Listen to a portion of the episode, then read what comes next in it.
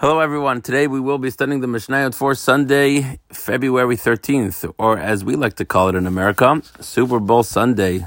We are in the sixth chapter, third and fourth Mishnah in Mesachet Peah. The Mishnah says like this: Rashi Shuros Haomer Shekenegdo Mochiach. We're discussing the laws of Shechacha. In order to understand the Mishnah, I got to sort of explain uh, the field in the most simplest way. I hope it is well understood by everyone listening. Picture a field of a hundred bundles arranged in rows of ten. And if you sort of follow the north south route, the farmer collects the bundles, uh, beginning in what we will call A1. All right, let's number the rows from top to bottom 1 to 10. And then going from west to east, we will say it is A to J. Again, picture a graph in your head. Perhaps I'll post a picture in the WhatsApp. So imagine the fellow is going from A1 south all the way to A9. So he sort of got his ninth bundle, you know, in the ninth row. And then he stops. Instead of collecting the tenth bundle, again, imagine a field containing 100 bundles arranged in 10 rows of 10. So instead of getting that 10th bundle, he goes all the way back to B1, to the top of the field, and begins the second row from north to south. The Mishnah tells us that it's not considered forgotten because that A10 is still considered part of the row of, let's say, it's, it's still part of row 10. In other words, the whole 10th row is completely still there. So since he never touched that row, it's not considered forgotten because you could either go collected top to bottom or side to side. So the fact that he switched in the middle to go side to side makes it that it's not considered forgotten as he will get it when he completes the 10th row. Again, I, I realize I will definitely post a picture in the WhatsApp. So wait for that. So the Mishnah says, Ha'omer So again, it's not considered shechacha since he could still collect a 10 when he goes in and collects the entire row 10. Let's say somebody had grabbed his bundles. So he didn't forget anything, but then he was bringing everything to the city. And then when he made the trip to the city, he forgot some bundles in the field. Says the Mishnah, that's not considered forgotten produce. After all, it was remembered in the field. He forgot to bring it to the city, but once he remembers what he had in the field, that's enough. It can't become shechacha after that. Continues the Mishnah.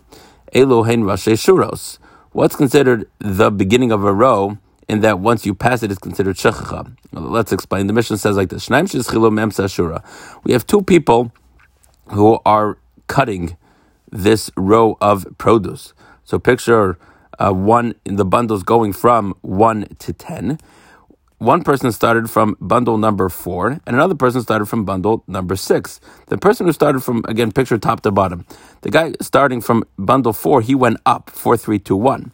The guy started from bundle six, went down, six, seven, eight, nine, ten. Now, bundle five was forgotten. The problem is nobody passed over it. They just, there was like a confusion between them, lack of communication. One started from bundle four, one started from bundle six. The Mishnah tells us that's not considered a shechacha. Right, as the Mishnah says, two people started from the middle of the row. This one is face towards the north, and they forgot what was before them and what was after them. So says the Mishnah, if they forgot something that was in, in, before them, meaning in front of them, then that's considered forgotten because they literally passed it over. But the produce that was behind them, that's not considered forgotten because nobody ever passed it over. There was a miscommunication about where to start the harvest. A guy started from the beginning of the row. Tells the Mishnah, Shalafanav. The bundle that was in front of him is not considered Shechacha. This is really a repetition of the case in the third Mishnah where it's not considered Shechacha because, again, that's part of another row. That's part of the east to west row, and therefore it's not considered forgotten. But shalachrav, that that that which was behind him is considered forgotten. Because the Torah says, "Don't go back bal tashuv lekachto." So anything that's behind you is considered uh, shecha. Zehaklal kosher bebal tashuv shecha. Anything that you would have to go back for is considered shecha. Usheina bal tashuv. But anything you're not going back for, you just didn't get to yet. So since you didn't get to it, eno shecha, it's not considered forgotten. Okay, I hope that Mishnah was clear. Again. The, the point is, anything that you've passed is forgotten and can be collected by the poor.